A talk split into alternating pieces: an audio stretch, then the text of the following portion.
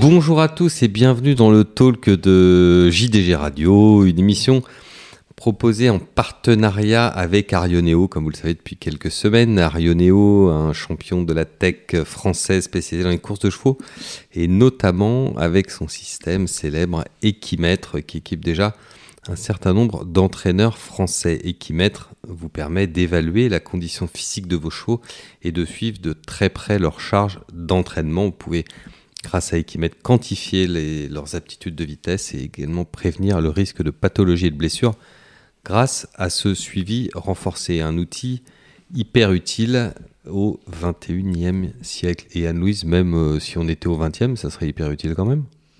Très. Là, vous étiez en train de faire autre chose. Vous disiez, Mayol est en train de présenter notre partenaire. Je vais avoir un peu de temps devant moi pour potasser une dernière fois les partants du derby d'Epsom. Oui, c'est ça, je faisais mes anti-sèches. C'est pas bien, on vous a vu au fond de la classe. Thomas, Tomato, Guillemin est avec nous également. Bonjour Thomas. Bonjour. Ça va, pas trop la pression ? Ça va. Quand on est en face d'Anne-Louise, on a toujours un peu la pression. Je suis la plus gentille du monde, hein, je tiens à préciser. On va parler... Comme vous l'aurez compris, chers auditeurs, essentiellement de plats dans cette émission avec deux de nos spécialistes. Et puis cette émission, évidemment, est dédiée à la mémoire de Lester Pigott qui nous a quittés ce week-end. Grande figure, Franck Aurémondi disait qu'on avait tous un souvenir avec lui. C'est exact. Alors non, dit Anne-Louise à la tête, vous êtes peut-être un peu trop jeune. Voilà, je crois qu'actuellement on n'était pas nés. Mais moi oui, et c'était, c'était quelqu'un de... tout à fait hors norme. On revient à notre contenu d'actualité, ma chère Anne-Louise. Ce matin, lundi 30 mai, nous avons eu le forfait 1 du Qatar Prix du Jockey Club qui aura lieu dimanche à Chantilly. Oui, ils sont encore 23 en lice dans le Jockey Club. Donc l'entraîneur le plus représenté, c'est Jean-Claude Rouget qui a 5 partants potentiels. Les chevaux, les poulains doivent travailler demain matin à Deauville. On en saura un petit peu plus. Je crois que la candidature la plus qui pose le plus d'interrogations, a priori, ce serait celle d'Erevan, pour lequel il faudra aussi un petit peu de pluie. Donc ils annoncent des orages, mais pas certaine que ça suffise. Et pas certain qu'on en sache plus d'ailleurs sur l'état définitif du terrain dès demain. Non, là la piste était mesurée à 3,2 ce lundi matin à 9h30 il me semble. Donc terrain bon, arrosage de 10 mm annoncé lundi soir. Mais voilà, c'est difficile de savoir, c'est les orages, donc est-ce que ça va tomber, est-ce que ça va pas tomber, c'est annoncé vendredi je crois, samedi peut-être même potentiellement dimanche, mais... c'est un peu compliqué. Alors on l'a dit, on a un gros contingent d'engagés Rouget, Thomas, notamment Velval, Lasso, un peu les déçus de la poule d'essai, ou du moins ceux qui s'étaient un peu ouverts les poumons dans la poule d'essai. C'est pas forcément mauvais d'ailleurs en vue du Jockey Club. Oui c'est ça, on retrouve les poulains qui avaient couru la poule d'essai, et puis on a aussi la présence d'Alakim que Jean-Claude Rouget adore. Il a toujours beaucoup estimé ce Alakim. Son nouveau saut de sas, il a dit. Vous êtes d'accord, Thomas, avec cette analyse? Alakim aussi vous a impressionné? Oui, il m'a impressionné, oui, c'est vrai qu'il va arriver parfaitement pour la course, je lui fais confiance et j'ai hâte de le voir. D'accord, hier Erevan, vous en avez parlé, c'est un cheval extrêmement bien né, Anne-Louise. Oui, c'est correct. C'est Dubawi et Arvedia, alors a priori c'est plutôt 1600 mètres si on regarde le pédigré, mais il pourrait faire aussi les 2100. Oui, effectivement, Dubawi et Arvedia, ça nous fait tous rêver, ce genre d'origine.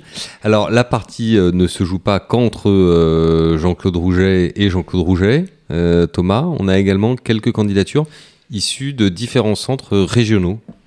Oui, effectivement, il y a aussi surtout Modern Games, quand même, le lauréat de la poule d'essai qui est engagé. On va en parler des étrangers après. Ah là, vous êtes très impatient de parler de Charlie Appleby.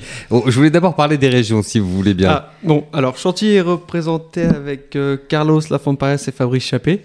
Là, à mon avis, Thomas, il a envie de se faire des amis à Chantilly, parce que quand je lui demande quelles sont les candidatures en région et qu'il me répond, pour Chantilly, ça sent de l'entraînement parisien. Oui, et puis il a enlevé André Fabre aussi, mais c'est pas grave. Alors, Thomas, j'en reviens. Alors, peut-être je vais poser la question à Anne-Louise, ce sera peut-être plus simple. J'en reviens à nos candidatures régionales. On en a qui viennent du sud-ouest. On pense à Christophe Ferland. Oui, avec Yuzuna, donc on l'a eu ce matin, le poulain va bien, il devrait bien être au départ, donc la question ça sera le jockey, puisqu'a priori Maxime Guillon serait plutôt sur Vagalam, donc l'autre représentant Bertémère et frères, qui lui est entraîné à Chantilly par Carlos Lafont-Parets. Voilà, et Chantilly, c'est le pari de l'entraînement Thomas, comme Maison Lafitte d'ailleurs, 2 centres d'entraînement qualifiés de parisiens Il nous manque Maison Lafitte, par contre, dans le Jockey Club. Il nous manque Maison Lafitte, on va y revenir. Mais pour l'ouest de la France, on a également une candidature Lenders, une candidature Foissier. Oui, on a Mister Saint-Paul et Ayazark. Donc pour Mister Saint-Paul, je pense que l'ami Tomato pourra mieux en parler que moi, parce qu'il vient de parler avec son entourage. Qu'est-ce que vous en pensez, Mister Saint-Paul? Il a pour lui d'avoir gagné une préparatoire. Voilà, il a gagné la force. Il est cinquième du prix de Guiche. Première fois sur 2100 mètres, mais ça inquiète pas son entourage, donc tous les feux sont ouverts. Sauf que la force, c'était plutôt pas mal historiquement comme préparatoire. Le Guiche était plus considéré comme un peu une sorte d'étape, mais il a pris du lustre ces dernières années, le prix de Guiche, notamment avec le changement de la distance du Jockey Club, ça lui a fait du bien. Oui, et puis je crois que c'est surtout Jean-Claude Rouget qui a bien passé par le Guiche pour aller sur le Jockey Club, ça a marché notamment avec Almanzor, donc il fait bien la pub de cette course, notre ami Jean-Claude. Donc ça a bien amélioré ses stats. Oui, ouais. Thomas. Oui, parce que cette année c'était avec Vadeni, et voilà, Vadeni normalement devrait être au départ du Jockey Club. Également, on n'en a pas parlé tout à l'heure dans les candidatures roulées, mais ça en fait également parti. Alors, cette fois-ci, si vous le voulez bien, Thomas, on va dire un mot de Chantilly, parce que Chantilly est peu représenté, mais Chantilly est tout de même représenté. Effectivement, on a Carlos Lafont-Parets, donc avec l'autre Bertémère, Vagalam. Voilà. On a André Fabre avec Ancien Trom, récent 4e de la poule d'essai des poulains. Qui est un cheval qui a l'air d'aller de mieux en mieux. Non, ça avait été vraiment dur pour sa rentrée. La dernière fois, c'était pas mal du tout. Sans doute, il sera mieux sur cette... distance aussi, les 500 mètres de plus, c'est mieux pour lui? C'est l'interrogation, mais je pense qu'il va arriver parfait pour cette course. Ouais. J'ai un peu de mal à situer, un très bon et un très beau 2 ans, mais c'est vrai que sa rentrée nous a beaucoup déçus. Dans la poule, il a montré du mieux. Est-ce que c'est vraiment signe qu'il est en train de monter en puissance? On l'espère, parce que après André Fabre, en général, sait amener ses chevaux à 100% pour les groupes 1 et faire une montée en puissance progressive. Ensuite, Thomas, on a Fabrice Chappet qui présente...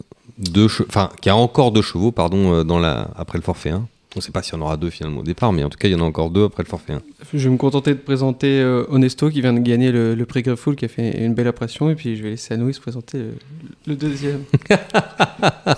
Bravo Anouilh, ça c'est un drôle de cadeau qu'il vous fait. Alors Honesto, Thomas, c'est une histoire assez amusante, parce que derrière, on a aussi des trotteurs, on a aussi... on voit la connexion Trot-Galop, qui n'est pas toujours... Oui, c'est ça, exactement. Et puis le deuxième partant, je m'en souviens, c'est Machete. Voilà. Ah, mais vous vouliez lui passer la parole parce que vous aviez oublié son nom. Non, j'ai pas... C'est pas joli, on n'a pas le droit de faire ça. Il reste sur une 2e place dans le prix de Guiche, donc il a en effet le droit d'avoir sa place au départ. Donc, comme Thomas aime bien les jeux de mots, il titrerait quelque chose dans le genre « Est-ce que Machete sera assez tranchant ?» On verra. C'est pas mal. C'est peut-être une allusion aussi au film, non? Il y avait une série... Oui, avec Danny Trejo, c'est Trejo, je crois. Je ne sais pas trop comment ça se prononce, la mexicaine. Machete, qui était une sorte de mélange entre du Quentin Tarantino, du Western Spaghetti... C'était du Roberto Rodriguez, je crois, qui est l'un des meilleurs amis de Quentin Tarantino, avec lesquels ils ont fait des films. Donc c'est très série B décalée, c'est très sympa. Si vous ne connaissez pas Roberto Rodriguez, regardez. C'est du pulp. Machete, on n'en a pas trop parlé, on revient sur Honesto.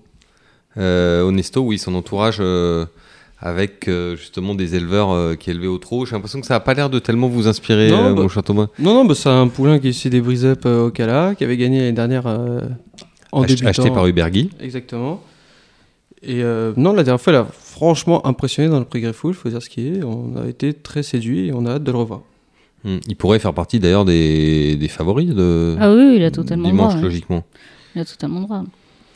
Très bien, et maintenant, les étrangers, car comme cela ça ne nous a pas échappé depuis le début de l'année, et même depuis un petit peu plus que ça, quand les étrangers nous rendent poliment visite, c'est souvent pour repartir avec la coupe.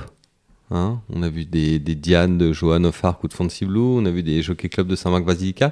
Est-ce que cette année, dans le contingent étranger, il y a le gagnant en puissance, j'ai envie de dire déjà, oui, potentiellement avec Modern Games de Charlie Appleby. Oui, potentiellement Modern Games, sur ce qu'il a fait dans la poule d'essai, il sera quand même un sacré client dans le Jockey Club.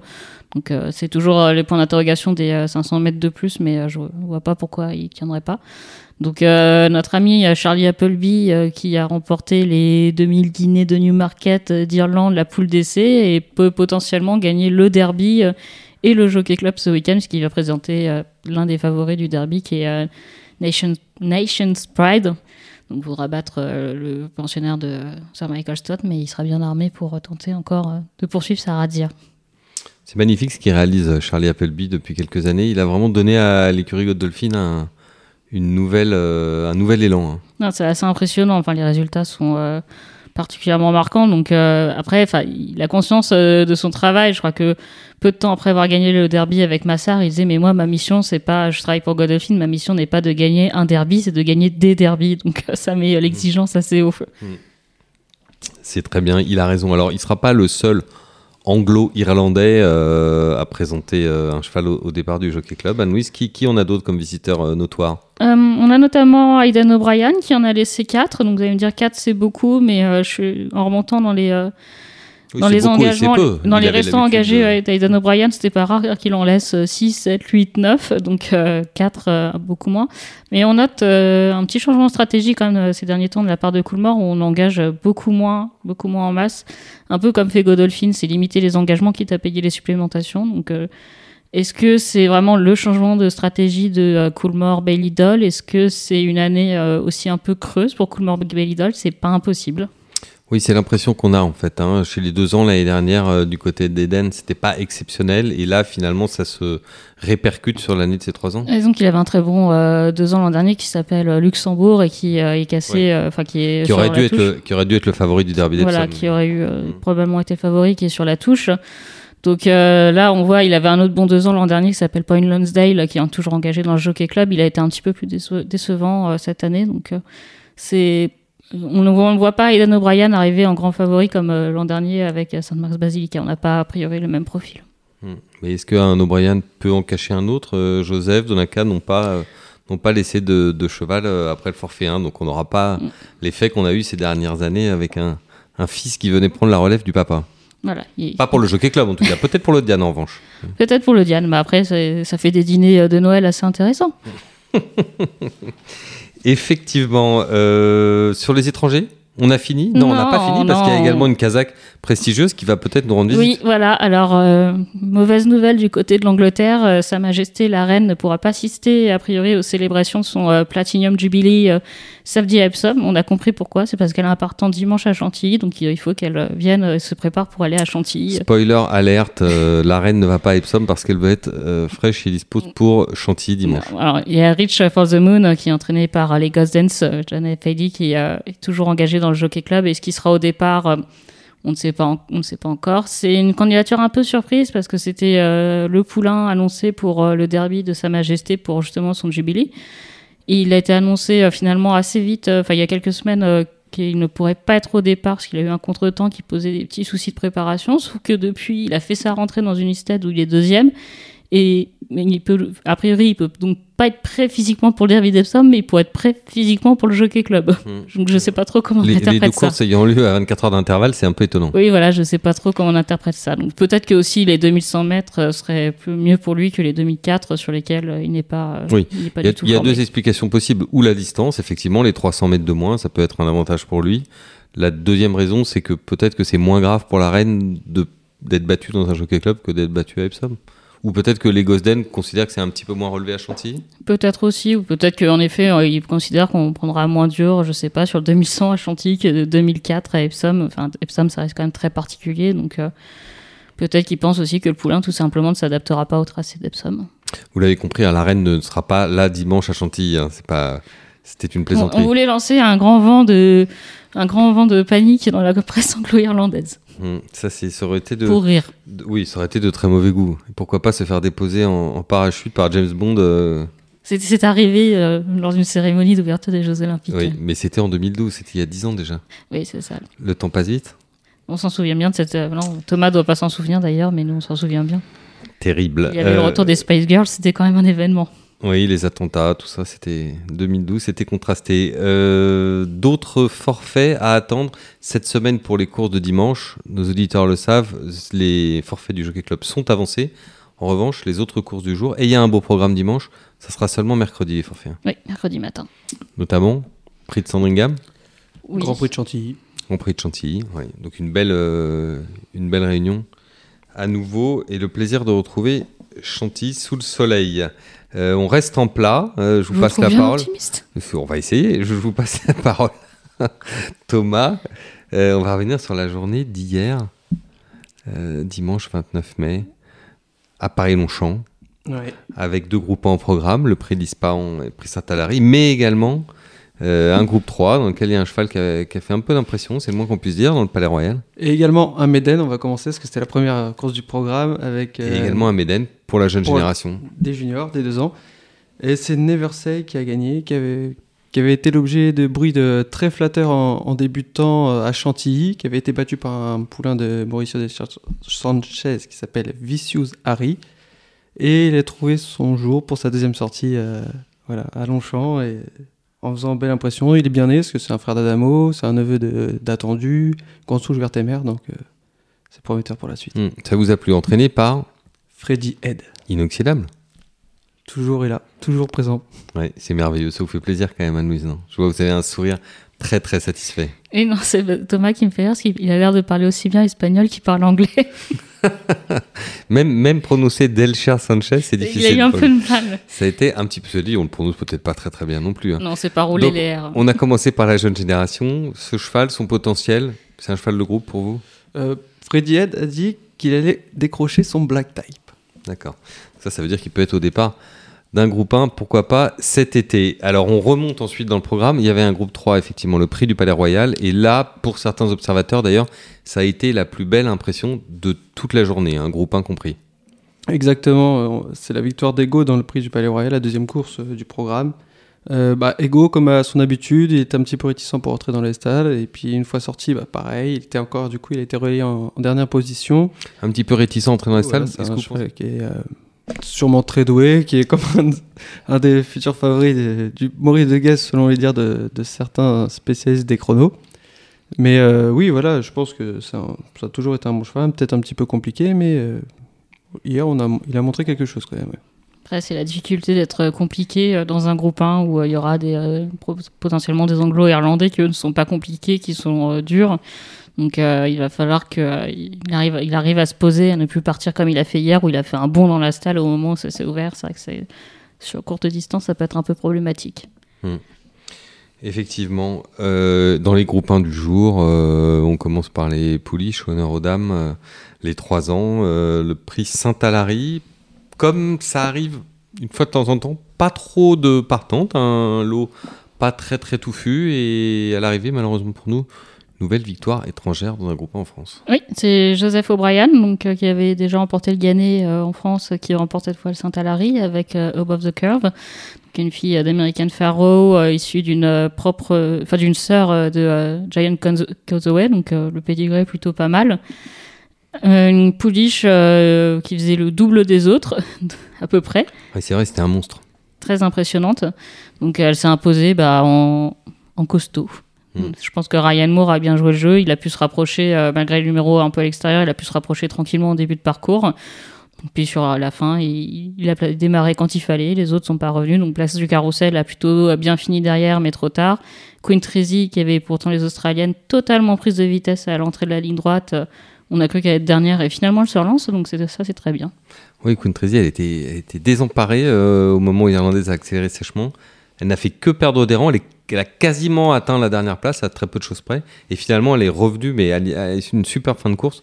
Vient 3e, Thomas. Elle, il faut la garder dans une sélection pour le prix de Diane. Oui, il faut la garder, c'est clairement. Ouais. C'est vrai qu'hier, à mi-ligne droite, elle faisait pas du tout figure de placée potentielle, et elle s'est relancée.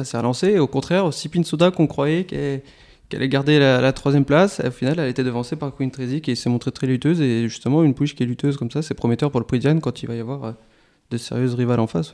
Ouais. Cette pouliche, c'est drôle, cette Irlandaise, parce qu'elle semblait effectivement, comme vous le disiez, très très mastoc. En revanche, elle a un sacré jeu de jambes, ça, que quand elle a accéléré, c'était vraiment très très très sec, hein, très net. Oui, c'était très net. Donc, vu le modèle, elle a peut-être encore de la marge. Elle est à suivre, à mon avis. Donc, plutôt intéressant. Après, c'était un Saint-Alary. Est-ce que c'était un grand Saint-Alary ? Je sais pas. J'ai du mal à dire que oui sur le moment. On a perdu quand même une bonne pouliche avec la mal nommée Prosperos Voyage, qui n'a pas fait de voyage prospère, qui est restée bloquée à la douane pour cause de Brexit, problème de papier, on ne sait pas trop. Ça n'a pas été très fructueux, et son nom de baptême était bien mal porté. Oui. Mais c'est vrai que le Saint-Alary, c'est une course qui peine un peu pour un groupe 1, j'ai l'impression, à trouver sa place.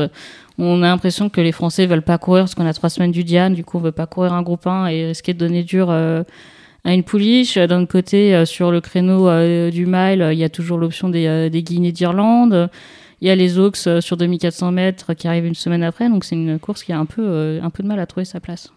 Qu'est-ce qu'il faudrait faire selon vous pour lui donner une chance ? Il faudrait carrément la déplacer à un autre endroit dans le programme ? Il faudrait la mettre... Le problème, c'est que si vous l'avancez, vous perdez les pouliches qui ont couru potentiellement la poule d'essai qui pourrait utiliser le Saint-Alary en tremplin. Le Saint-Alary se retrouve un peu trop loin, donc en sachant qu'après, il y a la concurrence de toutes les autres courses, les Pénélopes, etc. Donc, je pense que c'est un beau casse-tête, et c'est un beau casse-tête qui se joue pas que sur l'échelle française, ça serait trop facile, c'est le pattern, c'est européen, donc les options doivent être quand même grandement limitées, parce qu'on n'a pas le droit de faire de la concurrence aux autres. Et si vous la mettez plus tard, elle va se retrouver face à des Pretty Poly, des Nassau, où les 3 ans peuvent affronter les 4 ans, etc. Donc c'est compliqué. Pas facile, effectivement. L'autre groupe 1 qui est un peu qui a des hauts et des bas au fil du temps, qui fait un peu les montagnes russes, c'est le Prédispaon. Thomas, parlez-nous du millésime 2022. Son gagnant a vraiment dominé de la tête et des épaules. Ça, même si au papier, c'était pas... Ça faisait pas forcément, c'est pas forcément ce qu'on attendait, disons, comme arrivée, quoi. Là, il y avait Dream Loper et les autres. Voilà. La pouliche anglaise vit un rêve éveillé à Longchamp, qui a gagné son premier groupe 1. C'est pour les jeux de mots en anglais, pardon. Oui. Oui, Dream. Oui, non, c'est bien. Dream, c'est lui qui parle anglais. Il a progressé en anglais. Il est very bilingue. Dream. Ok, un rêve éveillé. Merci, ça c'est. Voilà. Derrière, on a vu une belle fin de course de Wally qui était munie d'hier pour la première fois, qui se rachète pleinement par rapport à ses récentes sorties. Pretty Tiger qui confirme, 3ème, qui a bien couru également. Et puis, par contre, moi j'ai bien aimé, c'était Dilawar, parce qu'il est très regardant dans le parcours, peu maniable, etc. Mais il a franchement fini une bonne fin de course, qu'on peut le dire. Mais il échoue 4ème, et selon les chronos, maintenant j'étudie souvent les chronos, j'aime bien maintenant. Et c'est vrai que c'est lui qui a les meilleurs 600 mètres de la course, et c'est la grosse impression pour finir. Et Siliway, décevant ou pas décevant alors ? Il a retrouvé une distance courte dont il n'avait plus vraiment l'habitude, sur un terrain qui était quand même roulant. Je crois qu'il était annoncé bon souple, mais quand on a parlé avec Ed Walker après la course, il a dit non, c'est pas bon souple, c'est vraiment, vraiment rapide. Donc voilà, Dream Loper, surprise, sans l'être. En fait, on savait pas à quoi s'attendre avec cette pouliche, jument même, qui est en plein progrès, mais qui est capable par moment de devenir complètement folle dans un parcours et de dire bah non, je veux pas. Donc là, elle était décidée, et a priori, son entourage a trouvé les clés avec elle. Par contre, ça demande confirmation.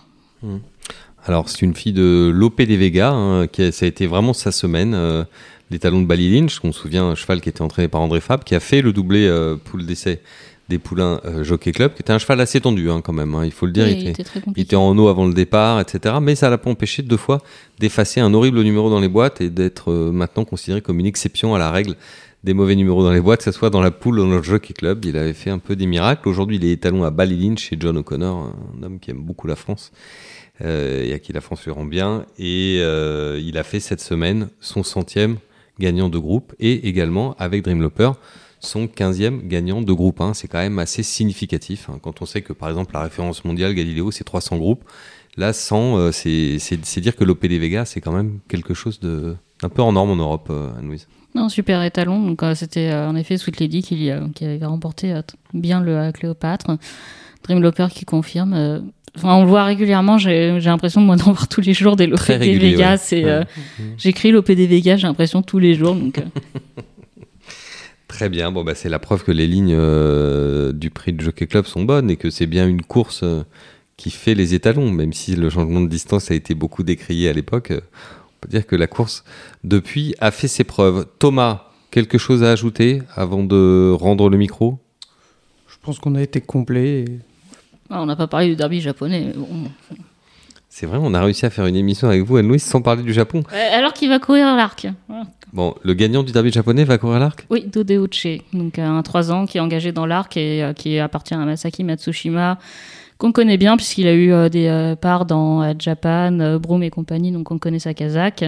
Grand ami de Yutaka Take, qui lui a dit que plutôt que de perdre de l'argent dans les paris, il ferait mieux d'acheter des chevaux. Donc il a perdu beaucoup d'argent en achetant des chevaux, mais maintenant il a un cheval potentiellement pour l'arc. Et c'est lui ce fameux propriétaire qui rêve de faire gagner l'arc à Yutaka, justement. Voilà, c'est ça. Donc en gros, Yutaka Take a dit après la course, le propriétaire décidera, mais je pense que le propriétaire va dire à Yutaka Ça voulait dire, on y va. C'est une espèce de mécène d'un genre particulier, hein, Thomas, qui a... Si vous vous disiez, tiens, j'aimerais bien que tel jockey gagne telle course et que vous lui achetiez des chevaux. Ils sont très amis. Ans, c'est... Après, c'est plus qu'un lien de propriétaire à jockey. Ils sont vraiment amis. Très bien. On va vous retrouver peut-être cette semaine alors, dans un podcast spécial derby avec Christophe Lemaire, Anne-Louise. Ben, on va essayer. Vous allez essayer de monter ça. Parfait. On s'en réjouit. Un petit mot sur Torquator Tasso. Oula, parce que là, on parle des derbies, mais il faut également parler des chevaudages. Effectivement, Torquator Tasso, le vainqueur de l'Arc de Triomphe l'année dernière, il a fait sa rentrée à l'occasion d'un meeting organisé également avec les ventes brise-up de BBAG. Comment s'est mal passée sa rentrée ? Mal. Je vous donnerai pas le nom de la course parce que je parle pas allemand. Vraiment pas, mais... Non, il a mal couru, il a avant-dernier, mais après, il était probablement pas prêt déjà. Et moi, c'est un cheval, j'arrive pas du tout à le saisir. Je le comprends pas. Donc, je pense qu'il faut pas le condamner si tôt et le revoir. Non, il faut pas le condamner, mais je pense qu'il est quand même très compliqué. Enfin, on le voit dans son attitude, il est pas simple à gérer. Non, mais ce que je veux dire, c'est que Thomas, si vous avez vu la course, ils n'ont pas tenté grand-chose non plus. C'est probablement que le cheval n'était pas dans un... Très grand jour, non ? Il voulait l'avancer. Non, il devait être à 60-70%. On n'a pas senti une ambition débordante de la part de son jockey, non ? Non, on n'a pas senti une grande ambition, mais on a l'impression, malgré tout, qu'il n'est pas simple à gérer. Il a l'air, quand on le voit dans le tournant, il a l'air quand même un peu braqué. Je pense que c'est vraiment un cheval qui a du caractère. Donc, au final, c'est toujours la même question, c'est est-ce que son parcours, a priori désastreux dans l'arc en épaisseur, finalement l'a sauvé parce qu'il était en épaisseur, mais au moins il était tout seul, donc personne l'a embêté. Donc, à revoir. Oui, et puis bon, un cheval finisseur, comme ça, quand il est de bonne humeur, ça peut faire des miracles. Enfin, il y en a d'autres. Hein, oui, et puis peut-être que le terrain lourd à Longchamp lui plaît plus que le terrain rapide à Baden aussi. Ouais. Très bien, on a hâte de le revoir, ce Torquator Tasso, pourquoi pas, un peu plus tard, effectivement, dans la saison, en attendant le Grand Prix de Baden-Baden, peut-être pour se faire une santé. C'est au début septembre pour préparer l'arc. D'ici là, je ne sais pas si son entourage va avoir envie de continuer à insister sur ces pistes-là. Peut-être un petit peu difficile. Je crois qu'ils avaient évoqué les King George, mais ça paraît un peu compliqué d'aller courir les King George. Souvent, c'est sur la route, donc, et puis il faut avoir un niveau de forme assez élevé si on ne veut pas être ridicule. Oui, parce que c'est une vraie course, les King George en général. Merci beaucoup Anne-Louise, merci Thomas, merci à tous de nous avoir écoutés aujourd'hui en cette nouvelle semaine classique qui nous mène tout droit vers le Qatar Prix du Jockey Club à Chantilly. Dimanche, on vous le rappelle, cette émission était présenté en collaboration avec Arioneo. Arioneo, un service personnalisé, vous sera offert si vous mettez en place la solution Equimètre dans votre écurie. Une solution très simple à installer, à mettre en place dans votre routine quotidienne, à peine 30 secondes par cheval. Et n'importe quel membre de votre personnel peut le faire. N'hésitez pas à contacter Arioneo sur leur site internet, arioneo.com ou par email à cette adresse sales@arioneo.com. Quant à moi, je vous donne rendez-vous la semaine prochaine pour un nouvel épisode du Talk de JDG Radio. Et d'ici là, portez-vous bien.